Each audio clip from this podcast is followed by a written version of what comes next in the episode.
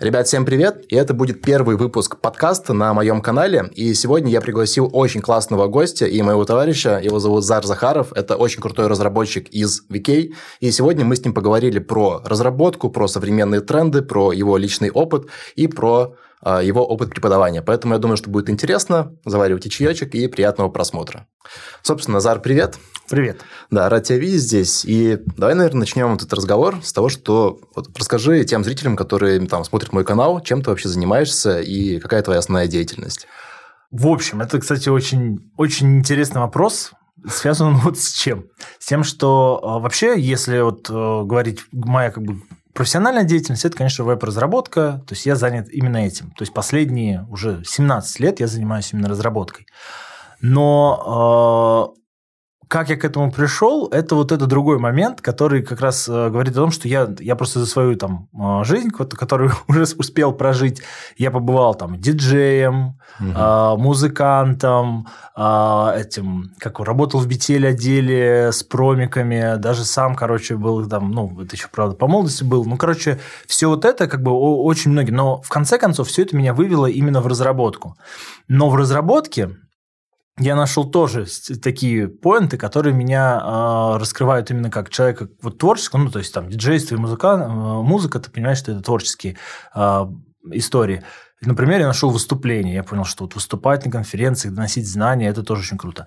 А параллельно с этим я понял, что у меня действительно получается доносить знания. И я стал, короче, доносить знания в разработке. То есть я мог бы доносить знания, может, и чем-то другом, если был бы в этом а, компетентен. Но в разработке я вроде как а, 17 лет что-то делаю, понимаю. Угу. И то есть вот а, тут и, именно вопрос, что типа, чем я занимаюсь? Ну, получаю деньги, я за веб-разработку, а занимаюсь много чем. Угу. Слушай, ну вот про выступление я еще спрошу чуть позже, и, по-моему, я знаю интересный факт из твоей биографии, то, что ты переплывал Босфор. Или... Да, Босфор, я переплывал Босфор. Расскажи буквально пару слов про это.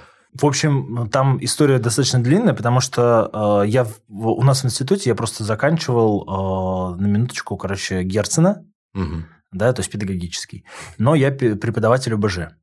Угу. Вот. И у нас, на самом деле, был очень классный поток. Тогда как-то какое-то было переформирование вот этого учебного плана. Как раз тогда только там появились именно на этом, на этом факультете появились магистры, бакалавры. Мы как раз вот стали этими бакалаврами. Первый поток еще бакалавров. И у нас было очень интересное обучение в плане того, что мы за первый семестр мы успели с парашютом прыгнуть, под воду, короче, погрузиться, с созданием как спецназ спускались, по лесам мы бегали. В общем, короче, было очень интересно. То есть, ну, это, это же ОБЖ, типа, это у всех так Герцена, короче, происходит я, я, не, я не знаю, но вот был, такой. И у нас, конечно же, была очень, э, очень жесткая физкультура, и там надо было бегать 3 километра, э, норматив 12 минут 40 секунд, по-моему. Угу. Это на самом деле быстро. Вот. А, я кое-как этот всегда норматив там со скрипом пролезал, чтобы его вообще сдать. И я поэтому ненавидел бегать. Для меня бег это было вообще что-то что из ряда вон входящее. Но а, так получилось, что как в какие-то моменты, я, я сейчас не помню уже, как так вышло, но мы, в общем, съездили с моим другом в Москву на первый забег We Run Moscow от Nike. Они устраивали такой. И как-то мы десятку пробежали, я такой, блин, так прикольно. Я что-то еще там где-то еще. И в конце концов я вписался, короче, в движуху Wild of Running, есть такая mm-hmm. организация. Я писался в их движуху в том, что я хочу там, ну, пробежать свой первый полумарафон. И там подготовка буквально 7 недель. Действительно, полумарафон можно подготовить за 7 недель. Я такой, ну классно, все, я знаю. А там еще так, когда показывали презентацию, ну, на первом открытии урока, показали, короче, главный марафон, один из мейджеров, э, это нью-йорковский марафон. Я такой, вау, типа, я все, я, а я же обожаю, я же фанат Нью-Йорка, все. Я такой, блин, все, короче, надо будет пробежать марафон в Нью-Йорке. Но я тогда не знал, что это очень сложная схема туда попасть. Но суть в том, что в 2016 году я в итоге пробегаю свой первый полумарафон, я такой, все классно. А и у I Love Running запускается программа, значит, это I Love Swimming.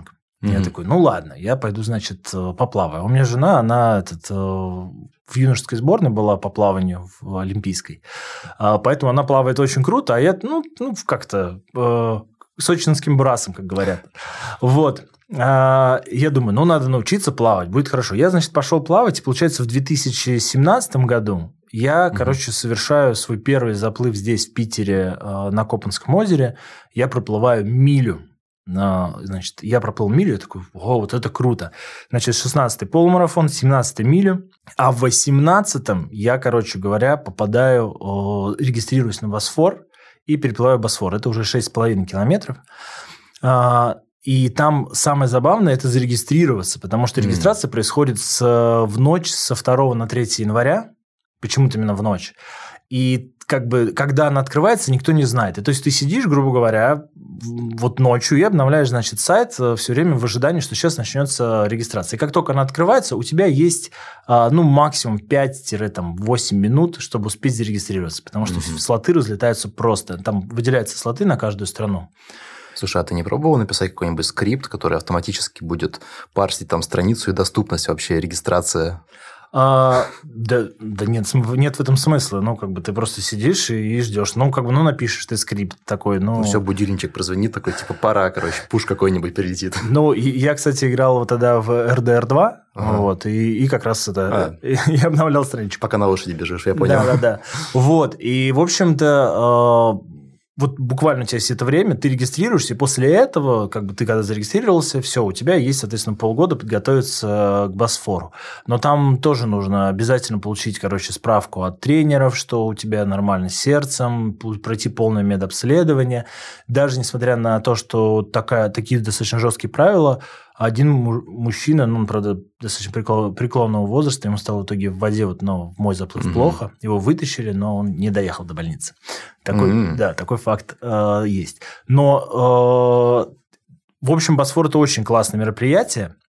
И на него попасть относительно Сколько ты плыл в итоге по таймингу 6,5 километров? Час э, 36. А, ну это не очень много, кстати. Это да, быстро даже. Да. Но там, на самом деле, очень Босфор же он очень большой, да. вообще такой нереальный. Я помню, когда я первый раз приехал, так, в смысле, мы здесь будем плыть, вы нормальные? И э, там как бы история тебя... То есть ты на, приходишь на, ну, к старту, тебя, значит, на финише сажают на огромный паром, этот паром, значит, плывет на тот берег, то есть на, из э, угу. Азии, э, из Европы он придет, плывет в Азию, вот, и, соответственно, отплывает на тот берег, и потом вы все с парома прыгаете и плывете обратно, короче, обратно к финишу. Вот. И ты когда плывешь, на самом деле вас там, ну, там две с половиной тысячи участников. Это очень много. Просто есть, как бассейн да. Лягушатни, я сразу представляю. Короче. Вот, ага. тебе кажется, что так сейчас и будет, будет очень много людей и так далее. Но суть в том, что ты плывешь, и почему-то вокруг вообще никого. То есть, ну, ты такой, в смысле, иногда, когда голову поднимаешь, оглядываешься, это из-за воды еще, и там из-за волн бывает, не видно, ты оглядываешься, понимаешь, что ты, по-моему, ты один вообще во всей, во всей этой вселенной, этот Босфор переплываешь тоже один. Вот. Но это, э, это, был очень, это был очень интересный опыт, очень крутой. А, единственное, что я там, если вдруг когда-нибудь реши, решишься переплыть, э, не забудь пересмотреть видео и вспомнить мои слова. Да, краткий гайд уже Да, есть. что э, по берегам, я не знаю, с чем это связано, по берегам обратное течение. Mm. И, короче, суть в том, что для того, чтобы тебя финишировать, тебе надо по диагонали как бы туда приплыть к финишу. А, но я так, тогда я, короче, этого не знал, нам почему-то этого не объяснили. Я, короче, просто ворвался, соответственно, перпендикулярно ворвался буквально там за 50 метров до финиша. Врываюсь и такой грибу, все, вообще круто, все классно, быстро, уверенно, я понимаю, 50 метров осталось, все, это, это уже дистанция вообще супер маленькая ну, я же делаю вдох на каждый там а, три, три грибка, соответственно, грибу, грибу, раз, поворачиваю голову, смотрю, типа, ну, а я даже людей обгонял, я такой, вообще, это так круто, все, сейчас будет финиш, сейчас будет финиш, раз, поворачиваю голову, машина там телевизионная стоит, я такой, ну, ладно, плыву, плыву, хоп, стоит на месте. Я опять просто угу. стоит, я в смысле стоит. И я такой поднимаю голову, понимаешь, что меня просто относит от финиша назад. И такой, как? И оказывается, я людей не обгонял. Оказывается, люди также отплывали назад. А, вот, ну вот.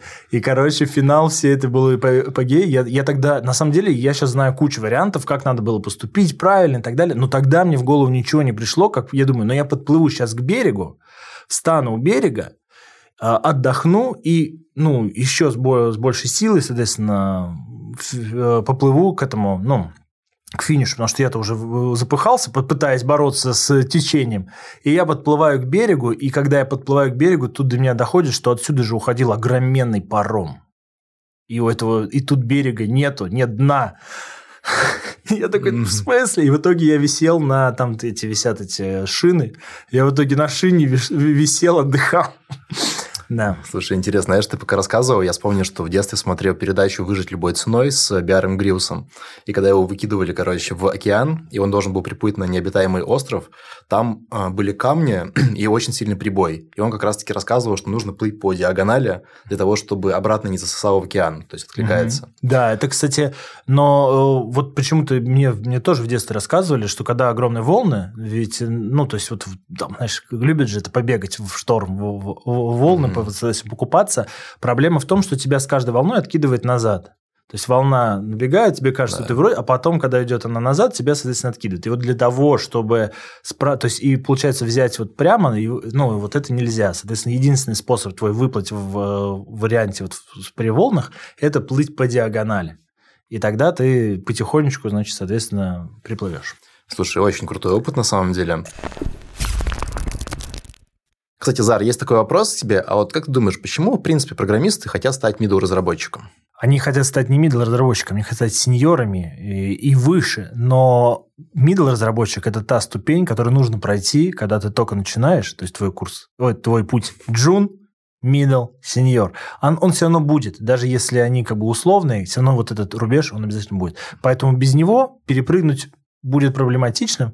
Логично. А как ты думаешь, что им вообще мешает обычно? А, как раз нехватка качественного контента, который бы развил бы в них вот это вот. То есть, получается, ты медлом можешь стать, набив ошибки. Вот. И как бы набив ошибки, ты становишься медлом. Но этот путь бывает растягивается. А вот если у тебя есть как бы кто за тебя их уже набил, и тебе просто с тобой делится, конечно, становится медлом становится намного-намного проще. Угу. И как ты думаешь вообще, кто может стать медлом? Слушай, ну медлом может стать любой человек, потому что каждый, кто войдет, рано или поздно станет медлом. Слушай, а как тебе идея? Вот представь, что был бы такой курс, где человек, как ты, был бы преподавателем с таким большим опытом. Также там был бы преподавателем я, который преподает уже больше шести лет программирования, а также тимлит фуллстек из Яндекса, сеньор из Сбера, тимлит из Тинькова и сеньор с Mail.ru. Что бы ты сказал на этот счет? Тем более все эти ребята выступают на конференциях и профессиональные преподаватели, как и программисты. Я скажу только одно, что ты умудрился собрать слишком э, крутых специалистов, которые могут просто поделиться какими-то знаниями очень уникальными, потому что это, во-первых, крупные компании, во-вторых, я примерно представляю, кого ты можешь позвать из этих людей. А это очень крутые специалисты. И вот они-то как раз опыта набили много. И они-то как раз могут сказать, как нужно сделать так, чтобы путь был короче. И помимо этого, то, что есть очень крутые ораторы и преподаватели, там было бы еще куча практики, опытных кураторов уровня middle и middle plus, дипломных проектов, хакатонов, а, всяких разных курсовых и различной помощи в трудоустройстве. А, такая программа на самом деле существует, и ты тоже принял в ней участие, как и я. И на эту программу на самом деле можно попасть только пройдя диагностику, потому что для нее требуется определенный уже уровень знаний, и просто так всех туда не взять. То есть пройти понимание, а, хватает ли hard skill ов. И с этой программой можно как раз-таки ознакомиться по ссылке в описании. Там можно подробнее узнать про все ее нюансы, как стать middle фронтенд разработчиком вместе в, с Result School. Поэтому ссылка будет в описании. Ты до этого, кстати, говорил про то, что вот уже 17 лет в IT, получается, в сайтостроении, веб-разработке, и любишь преподавать, да, и сказал про конференции. А зачем ты вообще выступаешь, и какую ты для себя здесь, э, не знаю, какой смысл находишь здесь? То есть, что это для тебя, в принципе? Ну, первое, вообще, э, я выступаю, конечно, потому что мне очень нравится сцена, и mm-hmm. я, соответственно, люблю выходить на сцену и что-то нести. Это, очень, это всегда очень классно.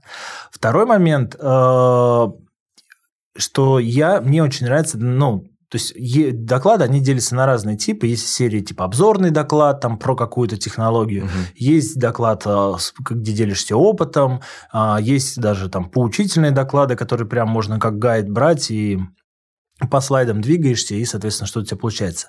Вот я больше всегда э, основывался на свой опыт, на то, что я научился, и вот мы что-то реализовали, сделали, и я это обычно нес людям. Для чего? Для того, чтобы люди там не совершали моих ошибок. Это как раз к вопросу там, о том же самом преподавании, да, то есть, когда я, учи, когда я вообще начинал заниматься веб-разработкой, у меня не было учителей. Мой учитель – это был дом книги с книгами, которые я даже не мог себе купить. А, поэтому мне приходилось читать прямо в доме книги. А, и со временем мне захотелось там людям сократить вот этот промежуток временной от э, момента, когда ты начинаешь до момента, когда ты уже действительно что-то там у тебя получается, ты зарабатываешь деньги. И это, конечно, очень э, важный поинт. Ну и на самом деле с выступлениями тоже есть очень много разных э, интересных моментов в том, что когда я начинал выступать, там, ну, тебя поставили в зал, там, 30 человек сидит. Ты такой, о, классно, 30 человек.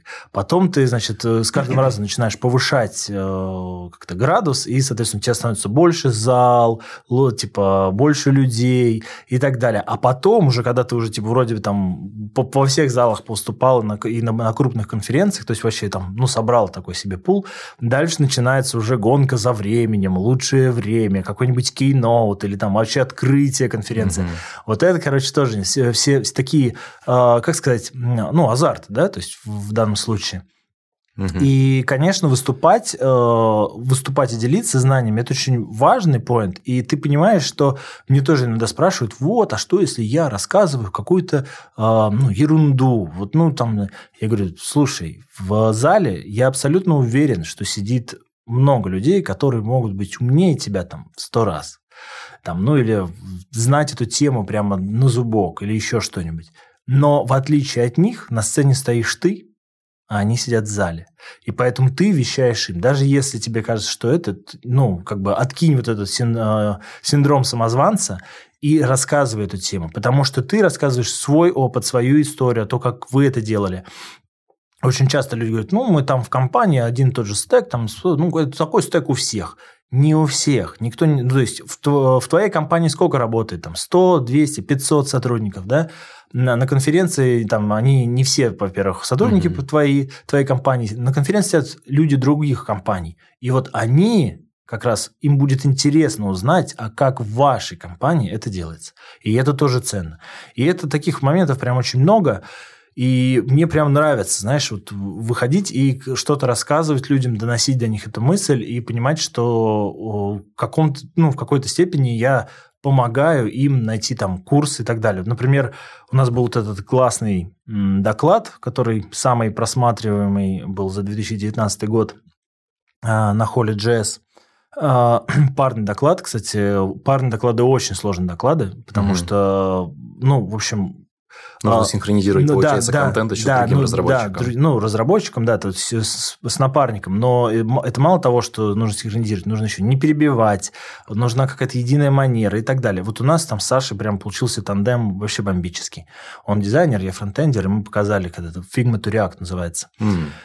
И вот мы как бы тогда это рассказали, нас тогда так вообще, нас там, э, ну не то чтобы засмеяли, говорили, да что это, да да да да да да да ты. Прошло, короче, два, сколько, сейчас уже 4, да, 3, 3, 3 года вот в 22 году на конференции. И люди, основываясь на мой доклад, сделали свои какие-то штуки, вещи и сделали какие-то новые там, подходы и об этом теперь рассказывают. Но именно мой доклад послужил отправной точкой. Mm-hmm. Вопрос. Надо ли мне выступать, ну, на конференции или нет? Знаешь, это да, есть, а, по-моему, такое когнитивное искажение, когда человек, обревший знания, считает, что все вокруг теперь это знают. Да. Хотя на самом деле, блин, ну нифига. То есть у тебя есть какие-то уникальные знания, и действительно кто-то обладает ими, но для кого-то это, это также новое. Это вот ты абсолютно прав. Это вот, знаешь, э, и, и у меня была эта история, когда я там э, попытался, там, э, я рассказал даже доклад СССР, типа, угу. типа СССР в реакте. И я хотел, соответственно, сделать SAR на, не на экспрессе, как это сделано по, во всех гайдах, а хотел сделать на, на этом, э, как его? Кова какой-нибудь? Нет, никого, никого. Я очень люблю его. Хапи. Во, Хапи. А, угу. И суть в том, что ну, подходы это примерно одинаковые. То есть, ну, как бы то есть, как бы концепт один, но э, код пишется по-разному. Но мне так не хотелось что-то там, ну, запариваться. Мне хотелось просто вот найти, как примерно это сделать. Я там под свои нужды подогнал и все. И ты представляешь, я не нашел документации. То есть, никто не делает под хапи, все делают под экспресс. В итоге я разобрался, как это делать на хапе. Это не очень сложно, все легко. Но суть в том, что когда я разобрался, я по факту, как бы, я разобрался, я сделал все, я пошел дальше. Я такой, так, подождите-ка, а, э, ну, я-то теперь знаю, а никто другой не знает, как это делать. Угу. И получается, что все вот так вот друг другу, короче, пытаются, ну, то есть они пытаются узнать, узнают, и в итоге такие, все, окей, дальше пойдем работать. И никто не передает эти знания. И вот нужно, чтобы кто-то передавал как раз эти знания. А ты делал какой-нибудь pull request с э, какой-нибудь базовой документацией в хайпе, например? Зачем? Ну, чтобы она была, раз ты обладаешь знаниями. Ну, э, не, ну тут же это же это же именно касательно там React, зачем ты в хапе-то... А, то есть это кастомные да, случаи да, ты описываешь. Да, да, да. То есть просто что надо там завести, соответственно. Угу. Было, было ряд, ряд вещей, которые тебе... Просто в, все примеры, они на экспрессе. А в хапе немножко по-другому там делается. Но там буквально отличия небольшие. Но суть в том, что никто об этом не пишет. Хотя, казалось бы, кейс вроде бы. Да? Это как, знаешь, развитие альтернативных технологий. То есть есть условный монополист там Экспресс, mm-hmm. да, который вот используется всеми, кому не лень. И прикольно развивать какие-то вот такие маленькие технологии, просто показывать, что они, в принципе, также работают. Да, это тоже. Но и с Экспрессом у меня был большой вопрос, потому что Экспресс э, очень долгое время не обновлялся. Угу. Вот, прям очень. Они сейчас вроде бы как что-то там завозят async await, и наконец. Только сейчас? Только сейчас. Вот. И вроде бы там уже даже какие-то появились бетки, но сколько лет прошло. И я говорю, зачем вы... Вот зачем экспресс? У нас есть Коу, есть Хапи, давайте что-нибудь модное, современное. Такие, нет, вот экспресс, это база. Я, такой, я даже, по-моему, помню версию экспресса, вот эту стабильную 4.1.7, если не ошибаюсь. Да, да. То есть она там фиксированно висит. Кстати, знаешь, я хотел спросить, ты сидишь в довольно-таки интересной кофте, а ты работаешь в такой замечательной компании, как VK. Да, VK. А расскажи про кофту, что это за NFT? Короче, а, совсем недавно, там, в начале декабря, меня попросили помочь команде NFT. У нас запустили, ВК запустил NFT э, мини-апку с угу. NFT, где ты можешь, э, соответственно, наминтить себе там картинки, и потом их там будет продавать, будет еще marketplace. Слушай, а извини, а в чем прикол вообще? Я вижу вот себя в ВКонтакте, короче, вкладочка, там клипы, не знаю, фотки и NFT. Да. Она пустая у меня. Ну, То есть, а для чего это нужно? Ну, вот если ты это, кстати, хороший кейс, надо будет, э, надо будет ребятам его принести, потому что, по идее, если она у тебя пустая, то она не должна отображаться, пока ты не заведешь NFT. Угу. По факту там будут как раз NFT-шки. Вот если ты ко мне на страницу перейдешь, ты увидишь у меня NFT-шки, угу. э, это сгенерированные, которые там, по идее, ты можешь купить, но они у меня бесплатные. А еще ты у меня увидишь аватарку шестиугольную. Угу. Вот. Это есть, да. Да, вот это самый... Вот я считаю, это, пожалуй, единственный плюс завести себе NFT, это сделать шестиугольную аватарку. Это очень смешно. Хм. А, но а, суть в том, что мы вот запускали этот проект. В общем, это был очень большой проект. Они на него сделали огромные ставки. Э, то есть у нас э, руководство прям действительно сделало прям огромное вообще к этому а, приложили огромные усилия, было проведено огромное мероприятие, на которое были приглашены звезды, которые все смотрели, как вообще NFT а, врывается. И Контакт оказался первым, кто вообще завез NFT вот так вот массово. Слушай, я хочу уточнить. Вот, насколько я знаю, NFT, да, это какие-то виртуальные элементы, ну, картинки в основном, да, в основном. А, которые являются цифровыми уникальными да. айтемами да, да. у тебя в сети. Да. То есть, а в чем дальше их смысл? Честно, я не знаю. Вот как бы я когда смотрел серию South Park, там вот когда там все это было похоже на секту, вот мне кажется, так, так, так это и выглядит. И честно признаться, несмотря на то, что в, этом, в этой мини-апке, которую мы делали, есть даже целый э, учебный материал, э, я его лично не проходил, лишь только потому, что ну, был занят разработкой. Все думаю, ну, когда-нибудь пройду обязательно. А, я, то есть я так понимаю, что есть какие-то вот эти вот уникальные, соответственно, уникальные истории, которые ты можешь их купить и как бы ими обладать. То есть это, я не знаю, как может коллекцию из Эрмитажа там купить картину, и она как бы, соответственно, все знают, как чья картина, но как бы ви- видно, короче, историю владельца. Они же на блокчейне, да, по-моему, построено? Да, да, вот все это построено на этом. И, а, в общем, был огромный запуск, действительно приложили огромные усилия, и команда вообще, все, весь вообще ВК прилагал усилия к тому, чтобы это запустить, потому что эта мини-апка встраивалась прямо в ну, структуру ВК, то есть не, не отдельно обособлена, она прямо вот прямо интегрирована. Ну, то есть аватарки меняются, вот вкладка это появилась. И э, суть в том, что э, Короче, когда мы это запустили, выпустили мерч. И вот э, про толстовку, сейчас я возвращаюсь к толстовке, вот это сгенерированная NFT-картинка, типа искусственным интеллектом, и она даже имеет свой номер, она у меня даже угу. добавлена, короче, ко мне в корзину. То есть это твоя уникальная, короче. Это моя уникальная. И, вот, mm и всем, кому вот раздали такие толстовки, у всех вот этот принт, он уникальный. И он один-единственный в своем роде. Слушай, классная история. Окей. Да. Ради этого стоит в ВК устраиваться? А, слушай, вообще да. Ну, не только ради этого. Вообще в ВК, а, знаешь, а, я же много в каких компаниях работал, и больших, крупных, маленьких, и в стартапах. Если я не ошибаюсь, в Альфе, в Тинькофф, по-моему. В Альфе, в Тинькове, в Grid Dynamics, в ЕПАМе, в Связном клубе, в Серьезный список. Да, да, да. То есть у меня там послужной список из, из многих-многих-многих разных компаний. А, я, я, я ВКонтакте все думал, ну, типа, что я там буду ВКонтакте делать, там, ты, ты, ты. Ну, я не очень хотел, не, не то чтобы не очень хотел, ну, то есть как-то не было какого-то особой цели идти работать в контакт. Вот. Но вот в этом году, там, по ряду причин, меня, соответственно, судьбой подкинул, так сказать, предложение из контакта. Я подумал, ладно, короче, соглашусь на него, на это предложение. И офисы, вот, которые находятся в Зингере, Красный mm-hmm. мост, у нас вообще в Питере три офиса, а, они настолько крутые и аутентичные, что я снова полюбил ходить в офис. Понимаешь? То есть ты приходишь в офис, там есть, э, можно и, и там у нас много еды в офисе, попить кофе, пообщаться с людьми. Они, офис очень красивый, постоянно меняешь какие-то локации, где ты работаешь. То есть гораздо круче работать э, в офисе, чем сидеть дома. Хотя у меня я только хотел сказать, что да, сейчас половина тех людей, которые на удаленке работают и смотрят, я думаю, что немножечко позавидуют, потому что когда рождается это чувство любви к работе, это восхитительно вообще. Да, так вот, и, и, а я уже, а я, вот мы когда в грядах, ну, когда вообще начался весь этот ковид, а, и, соответственно, я в грядах, э, мы, соответственно, ну, работали удаленно. Ну, офис, конечно, был, но э, он был так, типа, э, как бы прийти там что-то взять и уйти. То есть никто не работал, все работали удаленно. И ты такой сидишь, вообще, когда ковид начался, все такие удаленно, всех посадили дома, уху, праздник. И вроде все классно, все классно, но со временем ты понимаешь, что твой дом превращается в какое-то... Месиво. Да, в месиво. Потому что по факту ты проснулся, вот так вот ноут подтянул, открыл его и начинаешь работать. Вот. Слушай, очень хорошо тебя понимаю. У меня же тоже команда распределенная получается. И сейчас все разъехались. Там кто-то по России, кто-то там по ближайшим странам.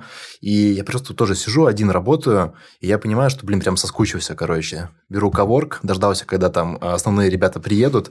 Просто мы собираемся в коворке на целый день, блин, а так кайфану. От брейншторма, от живого взаимодействия, там, от кофейка, просто смолтоков. То есть, это действительно да, классно. Это и, и, и вот как раз, да, именно когда ВКонтакте такие, вот, вот можешь ходить в офис, я такой, хочу. Я хочу сюда ходить, я хочу сюда приходить. Мне еще нравится, что а, от Петроградки до гостинки пару остановок проехал, с гостинки вышел, сразу офис. И такой, все. Центр. Очень круто, очень круто. Вот не знаю, прямо я прям очень доволен э, и местом работы, и, и вот как бы э, то, что происходит внутри. То есть, казалось бы, что контакт это какая-то огромная, да, то есть, ну, в данном случае я ВКонтакте работаю, это какая-то огромнейшая компания, которая там должно быть происходить какое-то месиво.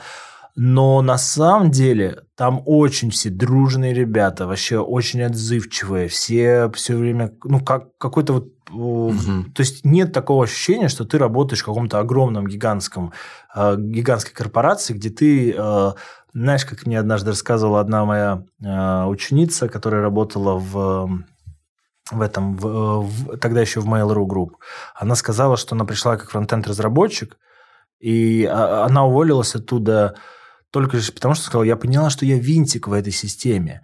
Она, значит, устроилась как фронтенд-разработчик. Я, я не знаю, там, насколько сейчас так, ну, я думаю, что уже давно нет. Но тогда вот так, это давно еще было, какой, наверное, 13-14 год. Вот. Э, была касса фронтендеров, а была каста верстальщиков. И вот она, значит, э, как фронтендер должна была просто там писать JS-код, что-то выполнять. А верстальщики все это, значит, верстают и отдают фронтендерам. Фронтендеры, значит, при, это, оживляют при угу. помощи э, LiveScript а. ну, JavaScript. Вот. И как-то однажды ей какая-то задача попалась, она такая, вот, э, да тут сверстать-то вообще как нифиг делать. Ну, я что, зря училась, что ли? зря, зря курсы проходила. И, соответственно, она сверстала какой-то блок, и ее вызвали на ковер за то, что она соответственно, сделала работу другого человека, который тебе должен был делать. Ох уж это безумная бюрократическая Да, короче, да, да, да. И вот, и вот она машина. говорит, я винтик. И вот как бы мне казалось, что ВК, наверное, тоже, это, типа, это же огромная корпорация. Здесь, скорее всего, будет, ну, что-то похожее. Но нет. Здесь такого нет. Ты действительно можешь, э, во-первых, ты можешь принести свои идеи, тебе всегда подскажут, куда пойти. У, я просто обалдел, когда ребята там начали рассказывать, что там хочешь снять видео, тебе помогут, там а, хочешь э, какие-то образовательные штуки, да пожалуйста, у нас там типа есть целые порталы, иди учись, мы тебе тебе все это. Знаешь, сейчас могут э, зрители привести за то, что мы как будто бы рекламируем, короче, работу ВКонтакте. Ну, э, я могу. Но звучит неплохо. Да, я тебе могу сказать, что просто э, вроде казалось, у меня там, я работал там в Альфе, в Тинькове, я могу просто рассказывать про разные места, где, где какие бенефиты получаешь, э, и, и, и, ну, и перформанс и бенефиты. Но э, надо признать, что я настолько соскучился по всему вот, вот этому вот какой-то культуре. Э, я все-таки старой закалки, и я тот, который вот э, еще в офисах всегда работал, что я прям вот, ну, ну кайфанул. Я просто на самом деле хочу тебе донести мысль, что э, чтобы ты понимал, что контакт, несмотря на э, его там какой-нибудь, может, э, как-то э, его Образ ты, может ну, быть, да, да, да, образ. Это все-таки огромный дружный коллектив, в котором реально круто работает. То есть я, например, не очень хотел идти работать в контакт. Именно потому, что я думал, что у него вот этот образ какой-то такой гигантской машины. А оказалось, это не так. И вот хочется его как бы развеять, этот образ. Окей. Зар, наступил 2023 год. И ты вот очень плотно занимаешься веб-разработкой, очень много опыта у тебя в ней есть. Как тебе вообще развитие фронтенда в целом и тенденции, которые здесь происходят? Я вообще, на самом деле, горжусь тем, что я фронтенд-разработчик, и что я в свое время выбрал именно это направление, потому что, когда я начинал, тогда не было вот этих делений фронтенд, там, бэкенд, все делали как бы одно, да, то есть это чаще всего был HTML, CSS, PHP, и, и иногда, может быть, если там что-то, может быть jQuery. А, причем забавный факт, что jQuery тогда настолько был э, популярен, и именно jQuery, а не JavaScript, а именно jQuery, что в резюме писалось, типа, знание языка за jQuery обязательное. И, и ты действительно думал, что это язык программирования, ну, jQuery. Я так и думал, кстати, когда я начинал свою карьеру, я вообще не понимал разницу. А вот. потом, как понял. Но э, со временем я вот выбрал сторону именно фронтенда, и я прямо горжусь тем, насколько вообще технологии с каждым годом постоянно что-то подгоняют, под, подделывают. И причем иногда кажется, ну, меня уже нечем удивить, я уже все видел. Но нет, все равно что-то при, придумывают новое, все равно что-то реализовывают. И это всегда классно. Так, например, открытием 22 года у меня действительно был этот э, вид JS. Угу. И я, для меня это прям было реально открытие, потому что, казалось бы, у тебя есть веб-пак, все нормально, ну что тебе, вот что тебе не сидится? Интересный факт. А, буквально на днях вышел State of JS 2022, угу. где принимала участие порядка 40 тысяч разработчиков со всего мира. То есть там прикольно вот показываются тенденции, динамики развития технологий. Так вот, веб-пак, он начинает терять свою популярность, короче, и вид начинает его прям сильно обгонять. То есть, казалось бы, такой монолит, и при этом как бы вот... Э, ну да, то есть и а, по факту э, у нас постоянно что-то выходит новое. Не всегда оно взлетает, но постоянно что-то выходит новое. Опять-таки, вот э, буквально тут недавно я записываю сейчас уроки по React Router, угу. и, соответственно, там React Router э, шестой. Я помню, как был пятый, как все, короче, просто разговаривали, вот, это вообще, это невозможно этим пользоваться. И из-за этого выходило очень много параллельных э, роутеров. Там появилось реально много, там, хук роутер, еще там Э, какой-то, ну, какой-то еще был, я, я даже его как-то при нем делал обзоры. Ну, то есть, роутеры, потому что вот как бы React роутер был, значит, это плохо. Но ребята молодцы, они собрались, React роутер я в виду имею, посмотрели на тенденции, сказали, а мы сделаем получше. И действительно сделали гораздо интереснее круче. И опять-таки это развитие.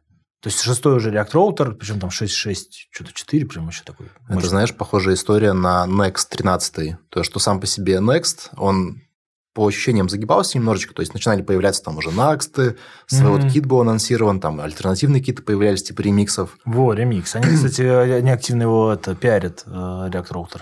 Ремикс. А, да, да, они, по-моему, оттуда как раз-таки Да. какие-то концепции взяли. Вот, но тоже Next собрались, переписали там 13-ю, добавили вот эту вот ап-папку, новые подходы, раз, и турбопак еще добавили, и раз, они уже Да. снова на коне и снова конкурентоспособные. Ну вот да, поэтому, то есть, кажется, вроде, вроде все уже придумано, но каждый день что-то происходит новое, каждый день выходят какие-то истории. Вот э, совсем недавно э, мы, когда были в Иннополисе, э, был доклад от э, Саши Шенкевич про Мгм. э, эти э, новые, новые фишки в веб-апе. Э, про, про какие вышли вообще новые. И ты знаешь, оказывается, так много всего, то есть вплоть до того, что есть уже встроенный в браузер API, который позволяет тебе узнать, там, трясешь ли ты, например, телефон, а, всякие, запускать вибрации на телефоне и там стримить и так далее. Раньше это вообще всего мы, мы, мы не представляли, а сейчас просто все, возможно практически все, нет ничего невозможного. И это очень круто. Это, вот тенденция на развитие ПВАшки, по идее. То есть, Да. если все-таки оно однажды взлетит более-менее, Да. то уже будет полный API для того, чтобы делать полный функционал. Вот. Ну и, конечно, сам понимаешь, там TypeScript, который тоже акти- а- активно помогает. То есть все вот эти вот тенденции, они приводят к тому, что интернет становится все лучше, лучше, лучше. Вопрос только встает в одном, как нам избавиться от легаси, которая тянет периодически на дно, потому что мы э, технологии быстро обновляются, а вот э, как-то машинки у людей обновляются не так быстро, как, как технологии. Ну а что с Legacy делать? Как бы ничего, просто брать и переписывать. Для этого и нужны команды разработки, мне кажется, новые. Но не все могут это позволить, чтобы вот так вот сразу же переписывать на актуальный Нет, ну, стек. я, я тебе, да, к, к актуальному стеку это тоже относится. Я тебе больше к тому, что вроде выходят новые технологии, ты такой, я хочу это попробовать, а это доступно фактически только в новых версиях. Для этого ты должен быть убежден, что твои пользователи тоже обновились. А пользователи не обновляются, потому что у них слабые машины или там какие-то еще. И, и в итоге ты, ты, ты, ты сидишь э, весь это классный такой, у тебя просто супер технологии, а сделать можешь не так много. Слушай, а что там по поводу IE6? Да, да, да. Его все еще нужно поддерживать Нет, или уже нет, нет? слава, богу- слава богу, его уже давно не нужно поддерживать, и вообще ешечка уже а, отпала как таковая. Сейчас, кстати, на место ИЕ встал Safari. Да и вообще, я, кстати, про Safari, мне, я тут делал, короче, одну штуку, я прямо обал... я, я не знаю, почему так, причем вроде известная бага, но в смысле, но что Safari почему с ней ничего не делает? Короче, была история в том, что ты когда скроллишь страницу, у тебя есть меню, оно большое, оно может быть больше экрана. Соответственно, ты когда скроллишь вниз, оно должно доскроллиться, застопориться и висеть. А когда ты скроллишь наверх, оно вначале должно типа доехать до верхней своей границы, это Мгм. меню, потом снова застопориться и как бы, ну, стики, типа а-ля стики Мгм, меню. мгм. Вот. И, короче, суть в том, что, ну, там нам не пришлось завязаться на scroll event. Короче, Safari почему-то, я не знаю, почему он так делает, он, э, то есть ты же скроллишь мышкой, они очень быстрые, получается, идет очень много событий происходит. Так вот, Safari, он их коллекционирует, все эти твои события, и потом ты уже достроил, например, до низа, а он такой, о, точно, ты же там где-то скроллил, надо тебе все То события есть он не считывает, получается, вот этот постоянный ивент? то есть он, не, он его типа делает постоянно, но если он происходит очень быстро, он начинает коллекционировать эти, э, ну, я с- понимаю, да. с- стопку этих событий, и потом тебе ее вдогонку кидать. Из-за этого возникает просто немеренное количество багов. Кстати, пом- помог мне в этом только, знаешь что, Тротль.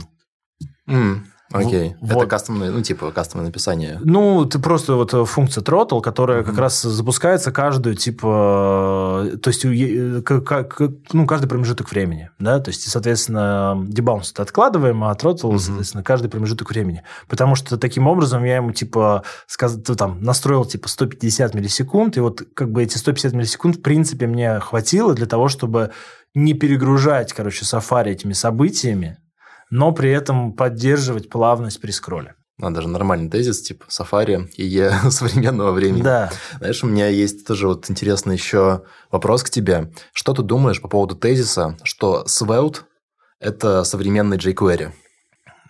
А, Но они чем-то похожи, на самом деле, по концепции. ну, может быть, может быть. Но видишь, на- в свое время Svelte прям выстрелил, все там Svelte, Svelte, Svelte, но я тебе могу сказать, что например, за последние там, несколько лет э, там, на конференциях, в которых я был, про Svelte что-то больше не, не говорят. То есть, как угу. бы куда-то Svelte э, отъехал. То есть, как таковой. Из того, что я знаю, а, они, в принципе, его развивают, просто разработчики никуда не торопятся. Они вот в 14 декабря наконец-таки выпустили Svelte Kit, то есть это вот аналог mm-hmm. Next и Next, и по чуть-чуть оно развивается. Опять же, согласно вот этому State of JS, он все еще возрастает по популярности, и все-таки есть шанс, что они достроят инфраструктуру, и рано или поздно это будет один из альтернативных рабочих фреймов. А, это возможно, но опять-таки тут вопрос именно ты же помнишь э, время, когда у нас был Angular.js? О, да. Он был очень классный, и все было супер. Он, он, породи, он, он зародил прямо вот эту эпоху single-page application. Для своего времени, да, это очень он прям, Он прям, прям сказал, вот смотрите, мы, мы делаем, все такие, да, надо что-то. И суть в том, что они, когда решили переехать на второй, они сказали, мы не будем спешить, мы соберем целое комьюнити, мы сделаем так правильно, как только должно быть. И пока они собирали вторую версию, вот этим всем комьюнити, появился React и завладел просто всем рынком. Как ты думаешь, почему он а, так выстрелил именно React? А, ну, ну, была одна из самых главных была проблем AngularJS, то, что он работает напрямую с DOM, еще и там запускает этих 10 рендеров, перерендеров. А, а React оказался, который React сказал, а мы пойдем под новой концепцией, мы будем работать с виртуальным домом, а обновлять только вот в какой-то момент времени. И в этом он оказался прямо топ. И еще что понравилось, понимаешь, а, как бы э, Angular, ну, так как это все-таки корпорация крупная, да, Google, они mm-hmm. под, подходят серьезно, она пытается диктовать прямо, на самом деле это больше правильно, она пытается диктовать тебе условия, как надо, чтобы была правильная архитектура, чтобы все понимали, э, ну, чтобы один каждый... код стайл, да. Да, один код стайл, вот, вот это правильно. Вот, но они прививали это, как это сказать, прекрасное. А React такой, слушайте, вот вам, короче говоря, молоток, мы вообще библиотека, короче. Да, мы, мы тут библиотека. Вы делайте, что хотите, серьезно. Мы, мы вообще не при делах. И все таки класс, это же можно. Но и опять-таки, э, тоже вспомню, была тенденция, когда, ну, то есть в, в самом начале вообще развития там интернета, грубо говоря, писали чуть ли не JS э, прямо в HTML-коде, вот эти там он клик и, вот это точнее даже просто клик. А потом все такие, нет, так неправильно, мы, не, мы путаемся, мы не понимаем, давайте разделять CSS и JS. И пошло вот это разделение. А потом пошел обратный да, вот этот процесс смержня. А давайте мы все будем писать, то есть уже не в HTML мы пишем, мы уже все пишем в JS и HTML, и CSS, и все. То есть вот это вот, знаешь, качели туда-сюда, там ну, в общем, это интересный момент. Но React действительно стал популярен только лишь потому, ну, я считаю, только лишь потому, что он сказал, мы ни на что не претендуем, но вы с, благодаря нашему универсальному швейцарскому ножику можете э, и, от, и завернуть, и хлеб себе отрезать, и баночку открыть. Все, пожалуйста. Ну, как бы, да, конечно, гвоздь забить не получится, хотя можете попытаться, но не получится. Для этого вам потребуется молоток. Ну, это же, понимаете, ну, пойдете, возьмите. Знаешь, но с другой стороны, действительно, есть же еще и Vue, который, например, очень похож по концепции, ну, он что-то среднее, да, между да, React и Angular. Да. То есть он тоже как инструмент, по сути, который может делать очень высокоэффективные приложения. Почему вот, например, у него нет такой популярности, хотя в чем-то он явно удобнее? А, потому что React успел захватить рынок. Вот, вот, вот в этом штука. Это так же, как когда у нас был jQuery, все писали на jQuery, все, везде был jQuery, только jQuery и ничего другого, короче, там, ну, тогда же уже были бэкбоны, Ember и так далее, то есть они же появлялись? Такие, не-не-не, у нас вот есть jQuery. Короче, хайп. Ну, наверное, да, такой хайп. Мне как-то однажды кто-то сказал, что React – это империя, а Angular – это повстанцы. Вот. И, и как... Хотя концептуально, мне кажется, знаешь, ассоциативно по-другому да, хочется да, да, сказать. Да, да. Типа Google – это империя, а React, но… Но вот. И, да. и получается, да, они как бы, они, понимаешь, они везде React, ну, вот везде. И когда там э, тоже ты идешь на какие-то там собеседования и прочее, ну, то есть первым делом, кого ищет, конечно, React разработчика ищет. И ты такой, ну, окей, ну, вот React разработчик, значит, мне нужно учить React. Значит, и опять порождаются... Ну, это, это такой бич времени, наверное. То есть, если там Svelte сможет, и он покорит, и он сделает, ну, значит, со временем начнут появляться Svelte. Но опять-таки, помнишь on Rails? Тоже был же популярен прямо вообще. А сейчас э, разработчики on Rails это просто золотые это, золотые люди, потому что их, во-первых, не сыскать, а, во-вторых, еще и проектов очень мало. Хотя Ruby Rails как концепция и как вообще подход, он не очень крутые. Угу. Знаешь, у меня есть тоже такой небольшой а, хуливарный вопрос. Что ты думаешь по поводу Tailwind? Нравится тебе он или нет? Слушай, Потому что мнения в интернете вообще разделились. Кто-то просто максимально топит, кто-то говорит, что это лютое говно, нельзя его использовать. Я, я постоянно от всех слышу только одно. Я попробовал Tailwind, вау, обалдеть, почему так раньше нельзя было. То есть все, короче, довольны. Я сам не пробовал, потому mm. что, ну, я на самом деле, если честно, сейчас больше приверженности, вот у нас, кстати говоря, в ВК тоже мы к этому пришли. То есть мы отказываемся от всех препроцессоров, мы идем вот к нативному. Нативный CSS, нативный, ну, ладно, там React мы используем. Но все равно, а, как бы больше, больше идешь к нативному, потому что появляется, сейчас возможностей уже стало действительно очень много. Я, кстати, слышу, что скоро может быть а, реализован proposal, а, этот nested CSS, ну, в чистом, угу. что, в принципе, убивает, на самом деле, всю идею препроцессоров таковых. То есть, есть уже переменные, есть уже да, нестинг, да, все, да, да. Нафига. Нет, там уже, там вообще столько всего, там, я, я, я тоже с этого, опять-таки, развитие, заметь, развивается. То есть, ты же помнишь, что этот период стагнации, когда просто HTML4 вышел, CSS2, и все, и, и по факту больше ничего не было долгий период времени, просто... просто... Это только начинал, да, вот. вот а так, ну, то есть, это, это был огромный, огромнейший промежуток времени, когда ничего не происходило. А, и, в общем, а, Tailwind. Знаешь, я когда... То есть, я им не пользовался, поэтому сказать прям честно, насколько он прям там хорош, не хорош, я не могу, насколько там за него залечить. Но мне почему-то иногда казалось, не похоже ли это на попытку создать новый Bootstrap? Не, у них разные концепции. Если Bootstrap – это фреймворк, то Tailwind – это чисто утилита.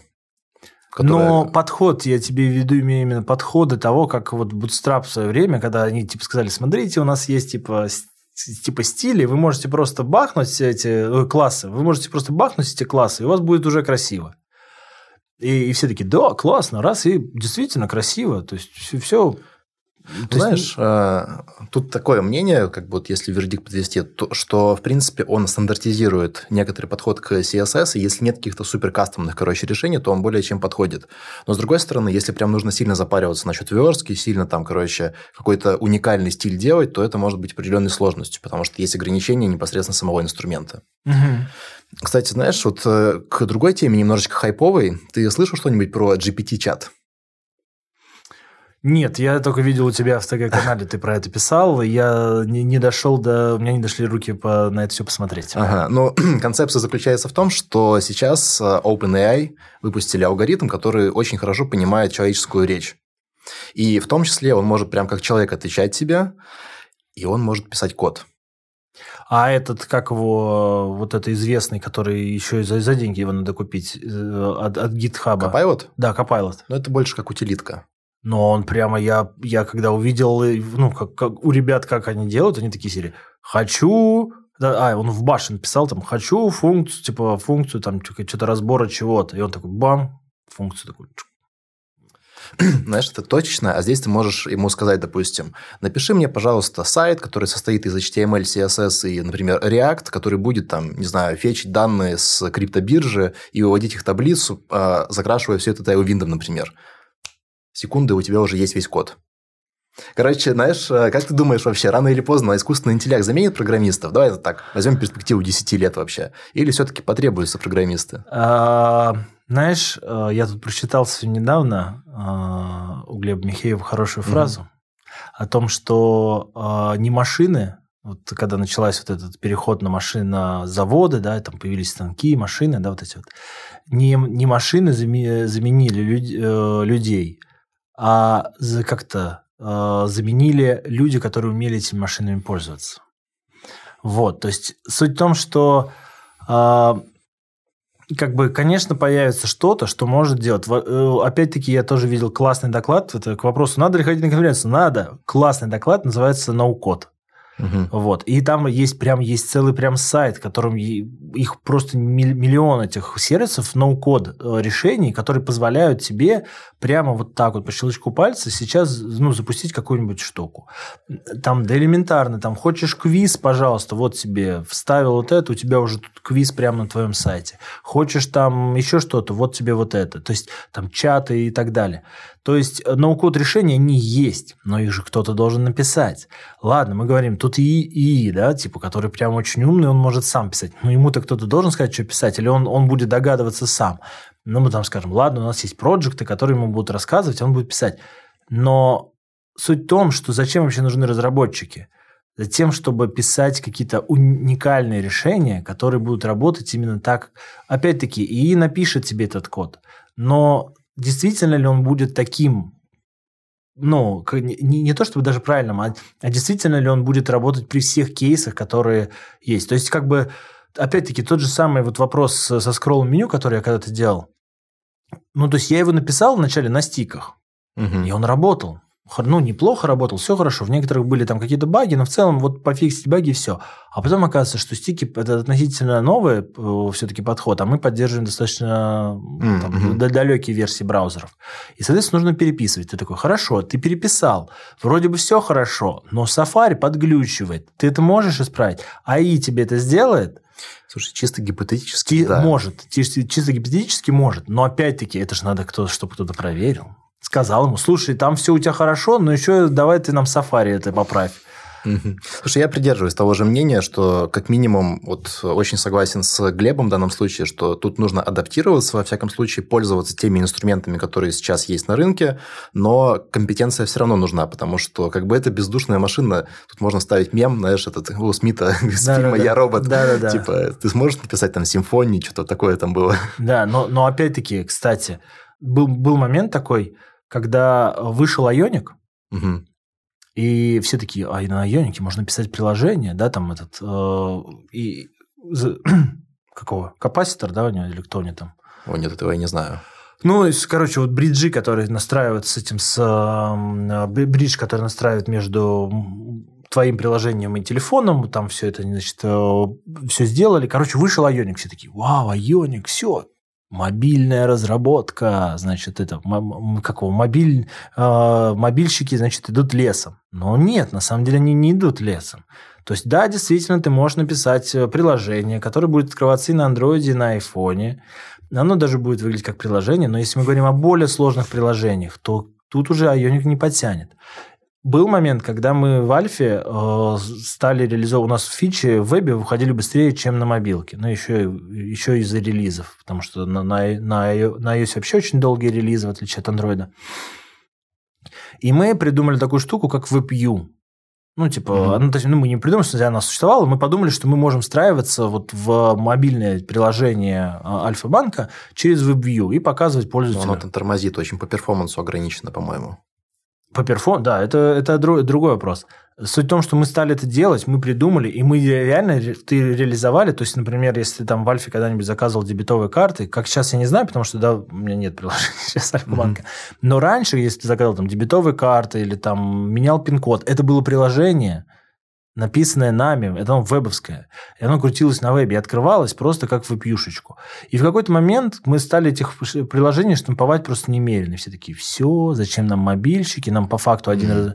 Но мы столкнулись с рядом проблем, и перформанс один из них. И об этом даже доклад, получается, ну, пошел сделал доклад, типа, вот, смотрите, мы такие классные, мы придумали, мы подумали, что все, зачем нам мобильщики, главное, чтобы у тебя приложение было, которое там в веб-юшке отстраивают, и все, а дальше что хочешь тот же самый банк э, Сбербанк, ой, не Сбербанк, э, этот э, Банк Санкт-Петербург. Угу. Первое их приложение было целиком и полностью написано на э, вот, ну, угу. там, не, ну, на Ионике или что-то такое. Кордово, может быть. Да, ну, да, на Кордово, ну, может, на Кордово. То есть, ну, короче, суть в том, что оно вебовское приложение, оно было написано и вот как бы реализовано через VPU, показано ужаснейшее приложение, жутко тормозит, куча багов и так далее. Сейчас я вот, по, по, у меня просто карты эти детские, они привязаны угу. именно только через Банк Санкт-Петербург. Сейчас вот у них вышло новое приложение. Они переписали его на, на нативные инструменты. Почему? Да потому что нативный инструмент для того и существует. В принципе, я думаю, что это исчерпывающий ответ. Да. То, что, короче, пока нет смысла переживать, как устраивают некоторые комментаторы, огромную панику. Скорее всего, это просто вот незнание и глубокого понимания того, что происходит в индустрии. Знаешь, а, мне интересно тебя спросить, вот опять же, ты довольно-таки долго уже в айтишке, как ты думаешь, сейчас есть реально вот это переполнение, и что этот пузырь сейчас просто лопнет, и вот эти вот все айтишники, что попали случайно в эту сферу, окажутся там на улице и все. То есть вообще есть сейчас смысл идти войти или это все закрытая да, тема? Да, да что ж вы вечно задаете этот вопрос, такие все такие, вот есть ли смысл в айтишнике? Да есть всегда. Понимаешь, вот мне тоже говорят, вот тогда, значит, было легче. Ну, правда, возможно, тогда было легче. Но также, и, так же, как и сейчас, сейчас тоже есть ряд вещей, которые позволяют тебе сделать это легче, чем, чем тогда. То есть тогда было меньше, соответственно, разработчиков и брали практически всех. Сейчас, конечно, нужно постараться. Я потому что очень хорошо помню время, когда что не собеседование, то тебя взяли на работу. То есть ты приходишь, тебе достаточно сказать, что ты там вот это сделал, все-таки все, принят. А потом я там проходит какое-то время, я прихожу на собеседование, а мне отказывают. Я такой, в смысле? Как это вы мне отказываете? Я же такой классный. Такие, нет, ты не такой классный. Ты такой, ага. И это тебя стимулирует что? Учиться. Развиваться. Развиваться. И здесь то же самое. Все говорят, вот у нас переполнен, соответственно, айтишечка переполнена, но она всегда будет переполнена. Она переполнена вчера, она переполнена завтра. Это всегда будет так но ты говоришь, тогда, тогда чем мне идти? Ну, как бы, ну не иди, если ты задаешь такой вопрос, тогда не иди просто. То есть, знаешь, это больше похоже получается сейчас концептуально на некоторый фильтр от тех, кто по-настоящему не заинтересован в сфере, а те, кто да. по-настоящему заинтересован, прям горит, то да. тот попадает, получается. Он, он попадает. У меня есть примеры с моими ребятами, там, марафонцами, которые э, некоторые там сразу влетали, некоторые полгода добивались и, и все равно влетали. И там есть, ну, то есть, как бы суть только вот в мотивации. А есть те, которые пришли, что-то поделали, у них даже все хорошо, все получается, но в итоге раз и не срастается. Угу. И вот они могут прийти и сказать, ну, там, знаете, там столько народу, меня никуда не взяли. Но опять-таки, что значит тебя никуда не взяли? Так если тебя отказали на собеседование, так радуйся этому. У тебя есть теперь... Обратная связь. Обратная связь, да, которую ты можешь теперь э, э, делать. Я всегда всем говорю своим э, ребятам, что когда вы пришли на собеседование, после собеседования выходите, и вот первым делом, там, не знаю, не, не, не как-то... Не в бар. Э, не, не в бар, да, не, не кофе себе брать или там звонить кому-нибудь, а открываете заметки и просто пишите все вопросы, которые вы помните, чтобы их повторить, разобрать еще глубже и пройти это. И это очень классно. Знаешь, даже вот э, захотел спросить тебя, вот, допустим, представим там человека, который сейчас еще не попал на первую работу, либо уже там варится на позиции джуна, например, вот какие бы тогда, там, скажем, топ-3 совета по тому, как сейчас там продвигаться в айтишке вообще и что стоит предпринять. В принципе, первый ты озвучил, то есть пошел на собес, зафейлил, не переживаешь, сразу же сделал вывод, а, сразу же записал и развиваешься дальше. Какие бы еще Нет, ну тут вопрос, э, ты, тут, тут надо сразу понять. Э, вопрос заключается в том, что дать, ну, типа, какой совет дать жену, который уже работает, или тому, кто еще только и пытается попасть на работу. Потому что здесь есть разные моменты, разные подходы. Я, и причем самое интересное, что мы тут даже это недавно обсуждали с ребятами, и, ну, там, на, на открытом столе я поднял, и, и они признали факт того, что это так работает. То есть, если ты, например, сейчас только пытаешься попасть, ты говорит, вот меня, мне даже не, не от, нет, на резюме не откликается. Я могу сказать тебе следующее. Это, конечно, очень плохие советы, но они действительно работают. Во-первых, не указываешь зарплату в своем резюме. Во-вторых, в резюме не, не, не пишешь, что ты джун. Просто пишешь там фронтенд-разработчик, там, и так далее. Сейчас очень, сейчас, очень, сейчас очень популярное слово UX разработчик. Ой, не UX, это UI developer. Mm-hmm. developer вот. Потом а, следующий момент. Пи- приписываешь себе несколько лет опыта. Причем э, приписываешь, если там нужны какие-то, если вот прям про, за рубежом, я знаю, просят э, прям э, телефон кого-нибудь, там, ну, грубо говоря, угу. руководитель или еще что-нибудь, чтобы можно было позвонить узнать. Но если такое что-то вот случается, ну, даешь другу, пусть друг там что-то, главное, легенду согласуйте, пусть друг ответит. И когда ты припишешь, есть такой дальше момент. HR первым делом осматривают, соответственно, ваше резюме, смотрят резюме, такие, все, видят, соответственно, опыт есть, есть, соответственно, разработчик, разработчик, э, нужные технологии есть, есть, так, ну что, позовем его? И звонит тебе и говорит, так, слушайте, ну вот мы нам там подошли по, по, по вашим критериям, мы бы хотели бы вас там, ну там, задать какие-то вопросы, в целом все ок. И да, дальше говорит, ну мы теперь хотим позвать на техническое собеседование. И вот дальше уже вступают в силу как раз твои возможности, способности и, и силы, что, конечно же, нужно на, собес... на собеседовании показать себя как знающего человека, как интересующегося человека. Я могу сказать, что на собеседованиях, обязательно на собеседованиях э, желательно рассуждать а не зазубривать какие-то термины. Да, да, и... да. То есть твоя, да. твоя задача показать, что ты можешь э, эту задачу ну, как-то, то есть ты понимаешь и готов там логически прийти к ее выходу. Иногда даже не так важно, решишь ли ты саму задачу, как важно то, как ты к ней подходишь. Вот, это то, что я могу посоветовать, и это будет, ну, то есть вот у меня парень, он прям целую статистику вел, ну, правда, он во Франции. Вот, 180 резюме было разослано, вот. Э, о, там какие-то ему что-то звонили. Ну, то есть там компании 5 что-то, по-моему, ему там позвонил. Надо будет потом посмотреть угу. полную статистику. Но самое забавное, что он там пытался полгода, значит, идти, найти работу, все вот присылал, ему там все что-то отказывали, какие-то тесты присылали, просили проходите тесты. Он говорит, я ему говорю, слушай, ты ну припиши ты себе вот не столько-то, ну давай мы скажем, что ты работал там, не знаю, фрилансером, или мы какую-нибудь компанию, но ты не можешь разглашать проект, потому что это NDA, очень классная фраза. Он прокатывает, я понимаю, да. И он такой, хорошо, приписывает себе буквально три года, и ему сразу начинают писать просто куча чаров, сразу звонки, и буквально, на самом деле, как только он приписывает, через э, три собеса он устраивается на работу. Слушай, я общался много с HR, и они, в принципе, то же самое говорят. То есть, это определенная прослойка, которая тоже уже замылен взгляд типа там э, кто-то без компетенции пишет все попало, и они тратят свое время. То есть вот эти вот вещи, которые ты сейчас описал, по сути, да, это немножечко нечестно, с одной стороны, но с другой стороны, человек-то не меняется, его компетенции не меняются, и это просто позволяет обойти формальности на рынке. Да. И дальше ты уже отталкиваешься от реально, есть у тебя знания или нет знаний. Угу. Ну и показываешь себя там как проактивно. Но нужно понимать, что не, не надо с этим переборщить, когда типа и, ищем, э, типа ищем джуна, типа с, там, не знаю, с 40-летним стажем, да, вот. А есть как, такие mm-hmm. вакансии, где ты видишь, что типа опыт э, разработки на React больше пяти лет, Джун 40 тысяч, да, короче. Да, да, да, да. Вот, вот типа... Гении. Да, то есть, э, понятное дело, что нужно понимать, что и должна быть грань, что ты там, если ты напишешь, что ты три года работал, а тебе там, не знаю, только 18 стукнуло, ну, вопросики, короче говоря, ну, фильтр неадекватов да. тоже, короче, должен присутствовать. Слушай, кстати, а вот интересно, это тоже холиварный вопрос на самом деле. Как ты думаешь, вообще в чем разница между джуном и медлом? Вот по твоему мнению. А, слушай, я как-то на YouTube-канале выпускал даже прямо mm. видео такое, ну, небольшое пятиминутное, где я рассказывал, что такое, ну, типа, вот в матрицу компетенции давал, и по, как раз говорил, кто вообще джуны, кто медлы и сеньоры. На самом деле джун, ну, мое мнение такое, джун, все знаю, но ничего еще не пробовал, вот, хочу, короче, вообще, капец, как хочу попробовать.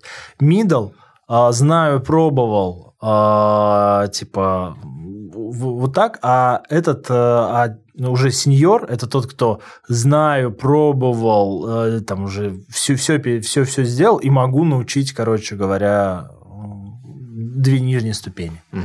Знаешь, вот. забавно, я когда начинал тоже свою карьеру, спрашивал у старшего разработчика, типа, а в чем отличие? И он говорит, типа, джуны – это те, кто думают, что все знают. То есть, они что-то научились да. базовое делать и чувствуют теперь всемогущество, потому да. что все, я теперь понимаю, как это работает. Медлы – это те такие, блин, Стоп, кажется, я что-то не знаю. Вроде уже опыт есть, но что-то как-то многовато всего, я нужно еще разобраться. Сеньоры те, кто ни хрена не знают, короче, я ничего не знаю, короче, но мне пофигу, на чем писать, я просто пойду и напишу. Да, да, да. Примерно такая деградация. Но опять-таки, это же тоже, ты вспомни, это типа, пока ты джун, у тебя вот такая вот маленькая точечка, да, и у тебя площадь соприкосновения с миром. С да, незнанием. Да, да, да, она такая. Как только ты начинаешь раздувать свое это, у тебя площадь становится больше соприкосновения. И да. чем больше ты себя вмещаешь, тем больше... То есть я, например, если честно, а иногда мы там сидим на каких-нибудь синках и прочее, я думаю, господи, я вроде 17 лет разработки, а ребята говорят такие вещи, о, о чем, где этому учат, почему я этого не знаю? То есть как-то же до этого... То есть действительно есть такой момент, что тебе кажется, ну я все могу написать, любое приложение, только скажите. А потом приходишь, вот, например... Вот... И стики появляется сафари. И такой, такой опа, угу.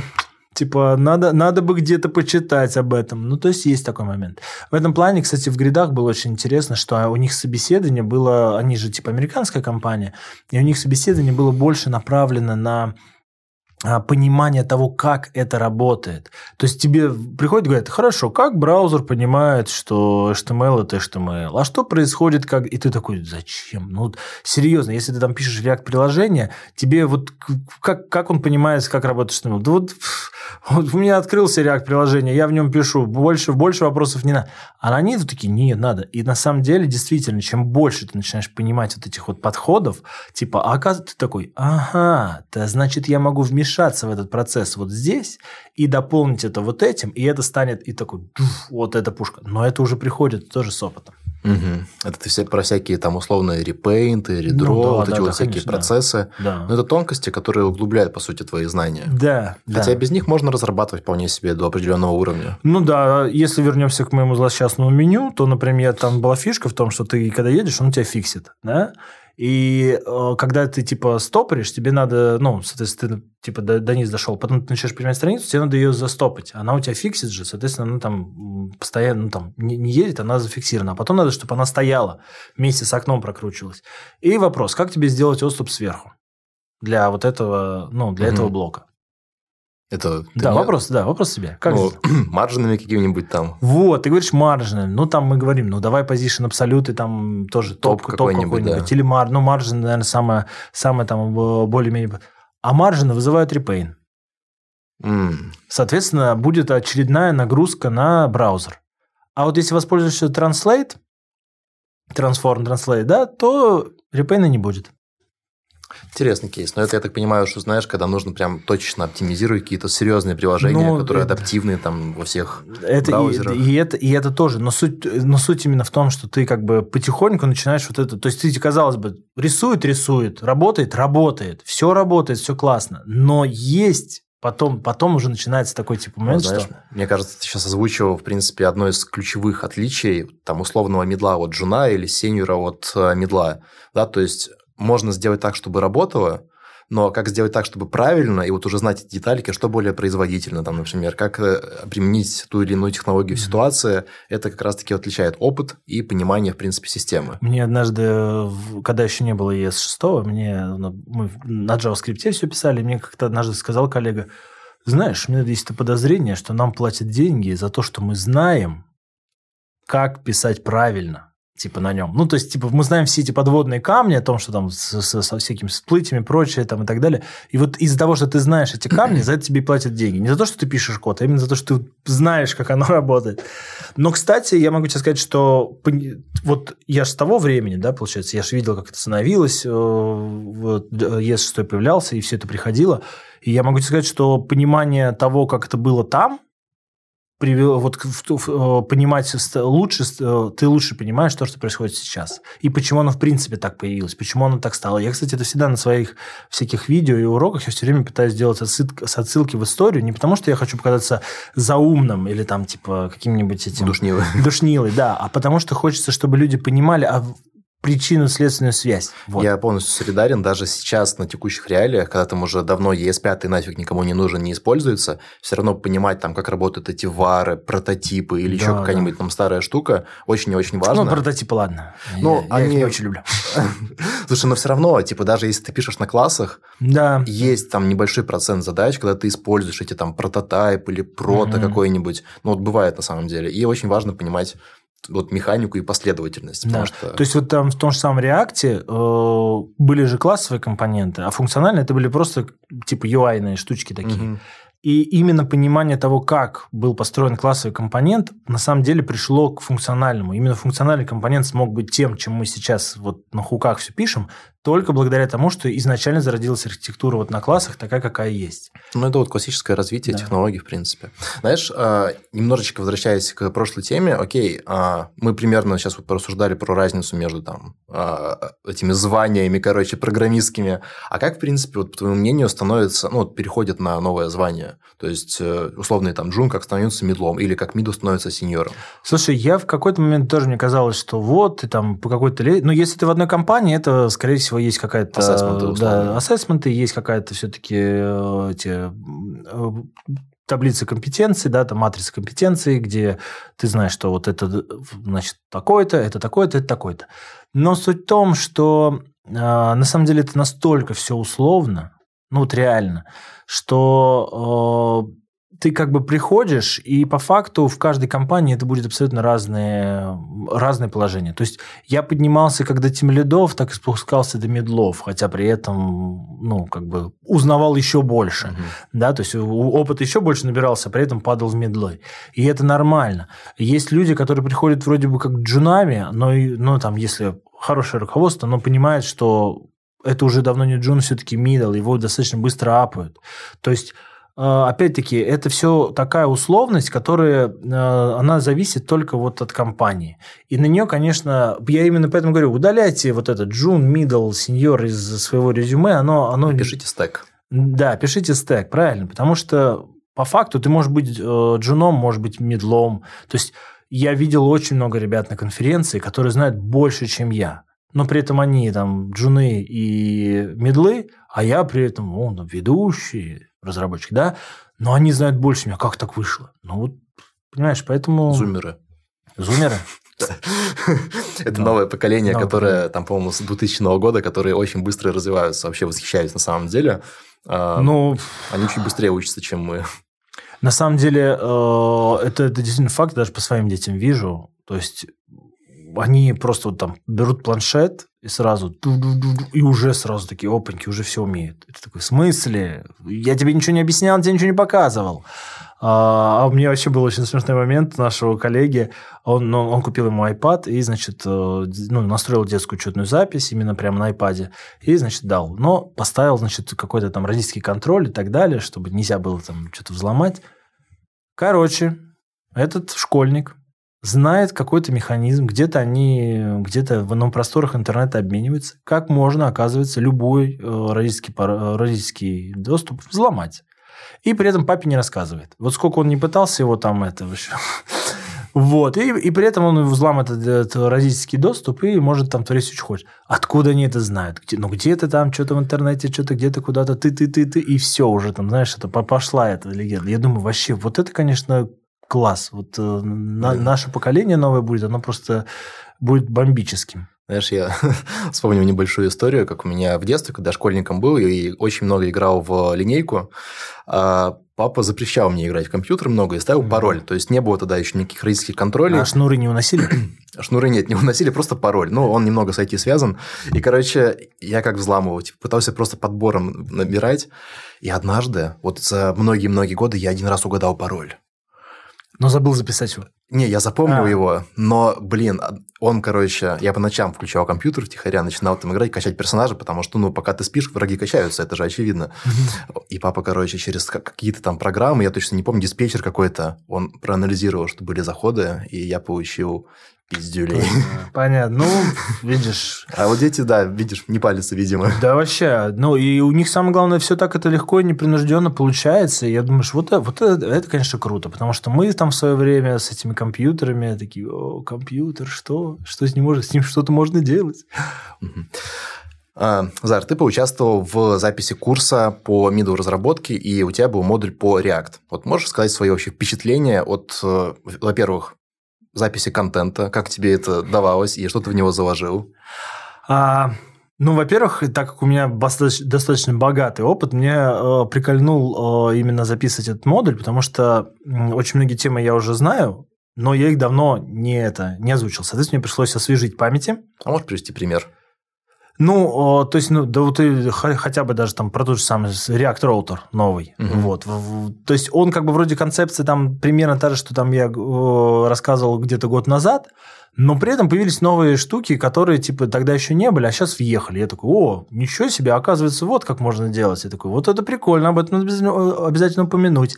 Или там появились новые хуки, да, соответственно, ну, вышел же этот э, React 18, понятно, вышел еще в прошлом году, но сейчас его уже активно используют, и новые хуки, они такие прямо, такой, вот, смотрите, как... Это вот с транзишнами, да? Которые... Да, transition, use default value, вот это вот все, угу. use ID и так далее.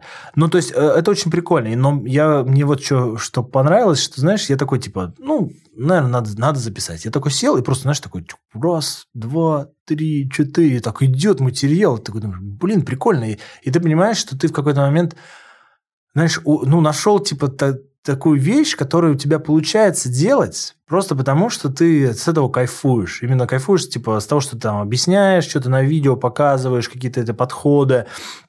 Я, например, э, вот в этом курсе там, например, э, ну, раньше, типа, знаешь, хук э, юзреф, да, типа, uh-huh. это у нас ссылка, референс на, ну, чаще всего использую референс на какой-нибудь дом-узел. Ну, чаще всего использую. Но юзреф – это очень мощный хук.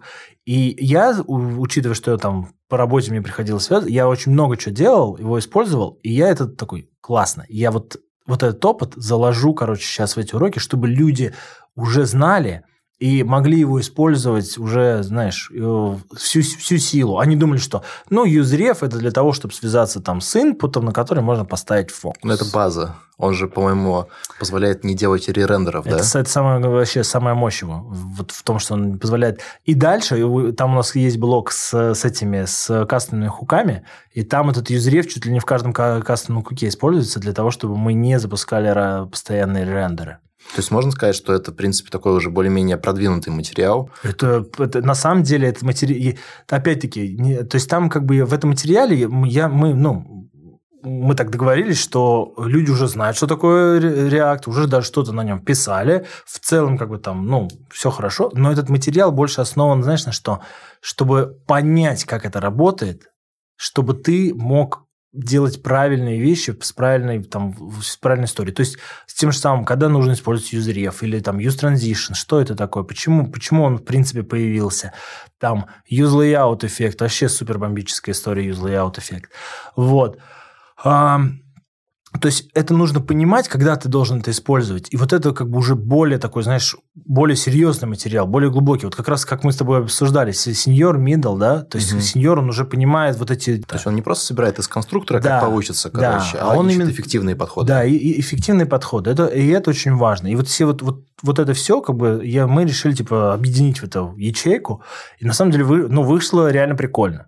То есть и по материалу прикольно вышло, и по, э, по всяким там фишечкам, по объяснению. Некоторые уроки, конечно, там я обычно всегда придерживался, знаешь, правила там типа 5-10 минут. Угу. Есть пару уроков, которые вышли там за рамки там 12-14 минут. Но это всего лишь парочку, но они, по крайней мере, точно там, знаешь, мы разжевываем, прям говорим. И Короче, есть такой момент, э, хочется обязательно его озвучить, что иногда кажется, ну я же это знаю, что мне смотреть? И Тут очень важно понимать, что, во-первых, когда тебе кто-то другой объясняет, твоя, то есть ты, например, знаешь какую-то историю, а тебе объясняет кто-то еще, и ты такой начинаешь складывать пазл, и у тебя картина еще становится лучше, понимание. Ну и последнее, что нельзя забывать, повторение мать учения, это всегда. Поэтому этот материал, даже если кажется, что ты, ты это открываешь, такой, ну вот эти хуки я знаю, чем мне про них смотреть. Посмотри, и ты найдешь очень много интересных моментов, которые, возможно, ты никогда не использовал, потому что тебе просто не надо было. Но знать о них, а я причем все на реальных кейсах. То есть там как каждую историю я придумал кейс, в котором действительно это уместно. Только в этом случае. Вот. И это, это будет прям прикольно. То есть закрепляя практикой, как я понимаю. Ну, вот ну, и опытом, который у тебя продакшн есть. Да, и, не, ну, и это тоже, конечно, то, что я переношу еще свой опыт в, в, в эти уроки вкладываю. Но я к тому, что все, каждый урок, он как бы не просто из серии, вот смотрите, вот там вот этот хук делает вот это, и все. Угу. А именно вот этот хук делает вот это, и применяется он вот здесь. И вот здесь он будет уместен. А вот если, а в mm. других случаях, ну, типа, нет.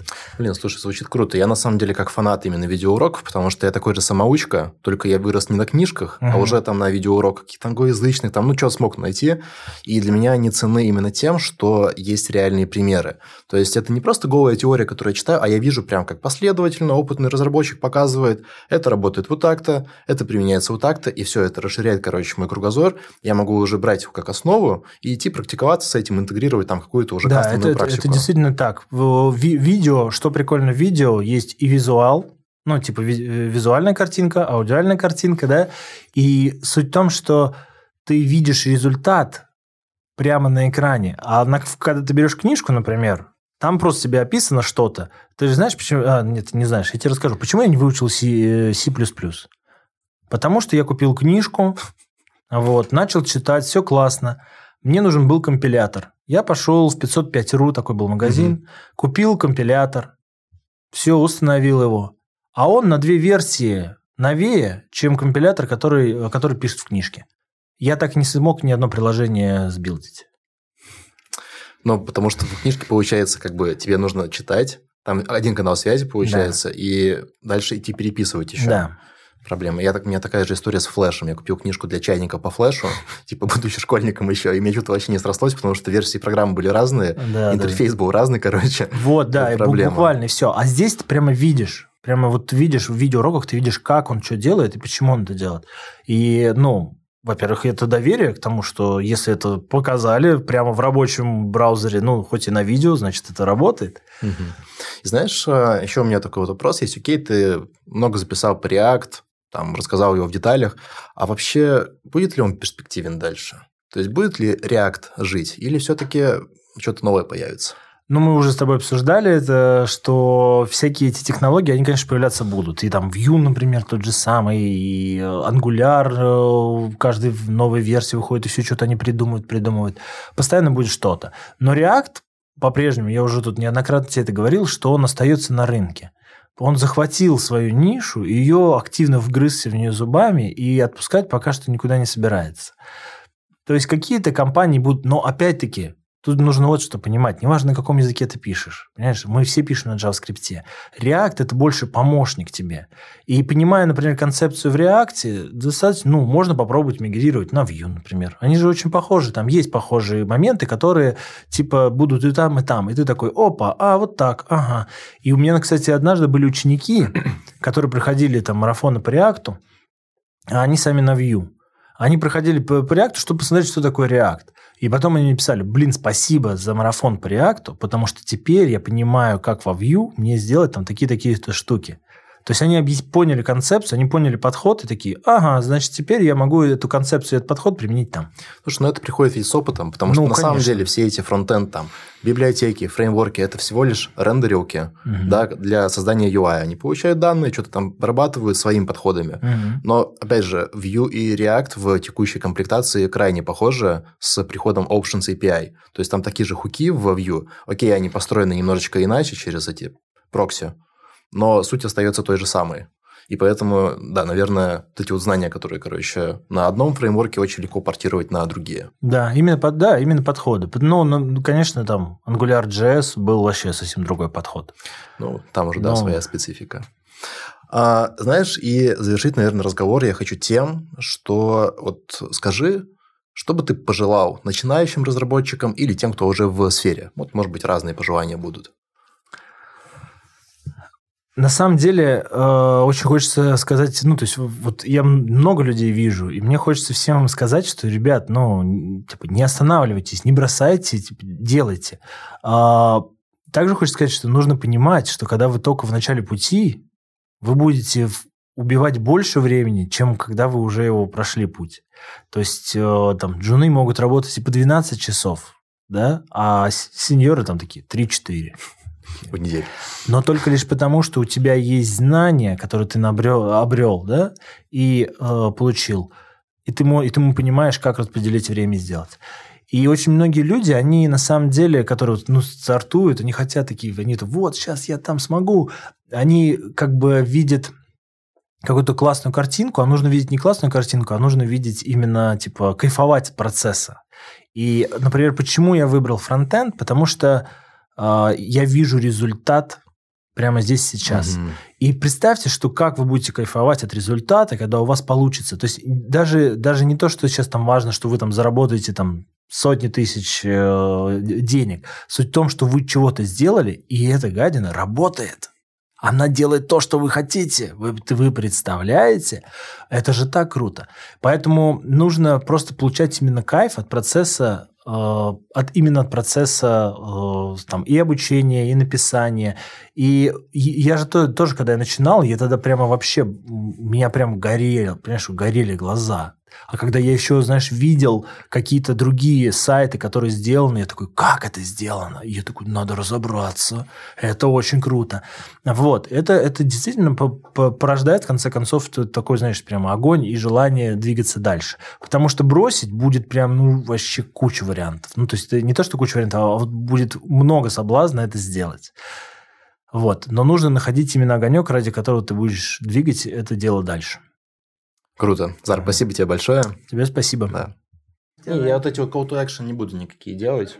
Да, Подписывайтесь на канал, ставьте лайки, там эти колокольчики жмите, все такое, ручки, лапки вверх. Подписывайтесь на Зара, ссылки в описании. Не послышалось, подписывайтесь на Зара, ссылки в описании. Это как чуваки, которые слушают английские треки и слышат русские слова, короче.